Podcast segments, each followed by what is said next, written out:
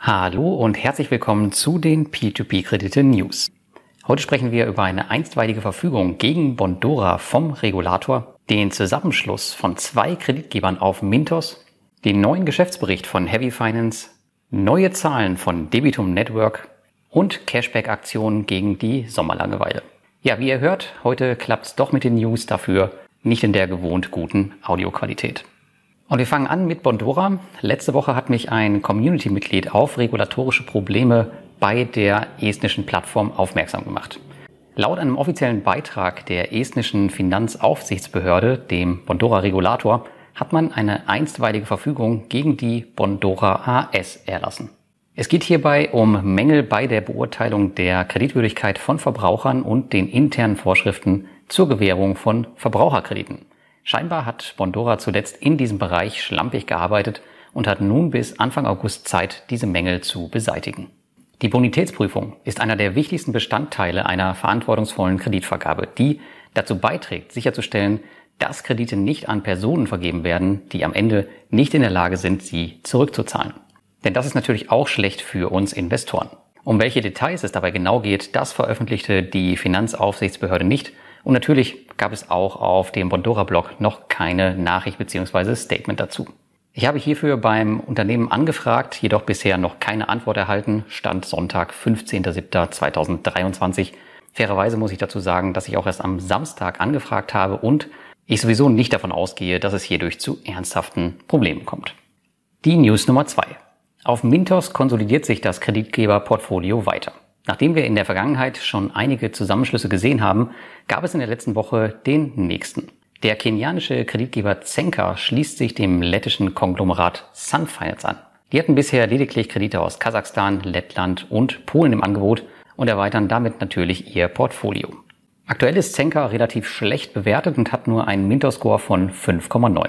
Dieser könnte sich nach dem Vollzug des Zusammenschlusses ändern und damit durchaus interessant für Anleger werden. Bisher ist der Zusammenschluss aber technisch noch nicht auf der Plattform umgesetzt. Ich selbst habe immer mal wieder Kredite von Sun Finance im Portfolio, da diese meist kurz laufen und eine hohe Rendite aufweisen. Die News Nummer drei: Die Agrarplattform Heavy Finance hat ihren Geschäftsbericht 2022 veröffentlicht. Nicht nur endete dieser erneut mit einem saftigen Verlust, diesmal von über einer Million Euro, es gab auch noch eine kritische Anmerkung des Prüfers, da die Verbindlichkeiten die aktuellen Vermögenswerte der Plattform übersteigen.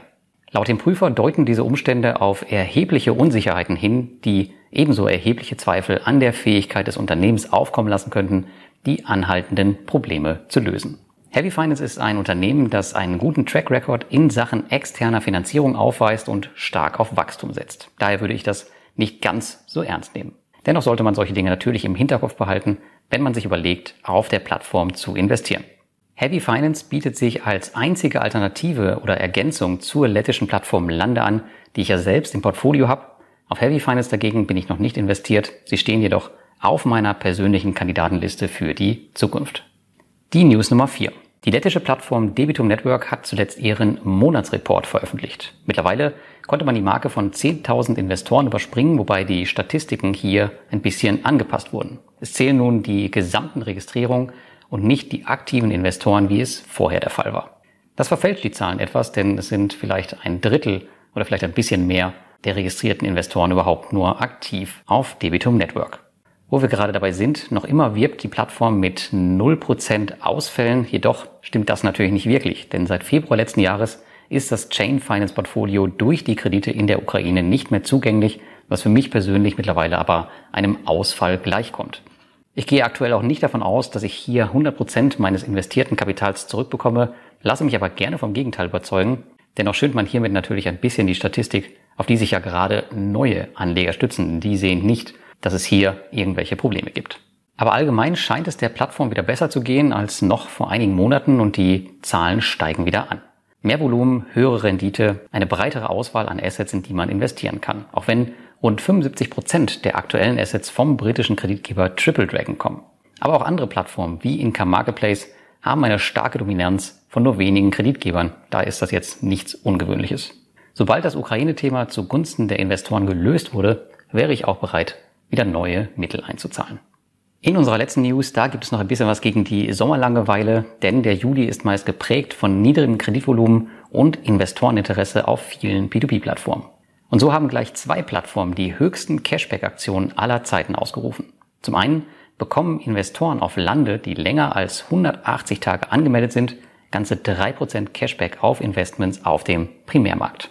Aber Achtung, dafür muss explizit der Code Cashback beim Kredit manuell eingegeben werden damit das Ganze auch funktioniert. Die Aktion läuft bis zum 12.08.2023. Zum anderen bietet der Cashback-König Ländermarket ganze 5% Cashback auf neue Investitionen aller Investoren, also neu und alt, bis zum 11.08. an, sofern diese mehr als fünf Monate Restlaufzeit haben. Bei mehr als drei Monaten gibt es immerhin noch 2,5%, was auch nicht ohne ist. Um an dieser Aktion teilnehmen zu können, müssen jedoch mindestens 1000 Euro investiert werden. Landesaktion finde ich super fair, da hier explizit loyale Investoren beachtet werden, die schon investiert sind, statt immer neue ranzuschaffen, dann irgendwann wieder enttäuscht den Markt verlassen. Ländermarketsaktion dagegen, die sieht eher aus wie ein Hilfeschrei, um irgendwie an Gelder zu kommen. Die Landeaktion werde ich selbst nutzen, bei Ländermarket, da bin ich mir noch nicht so sicher. Und damit wünsche ich euch eine schöne Woche und bis zum nächsten Mal.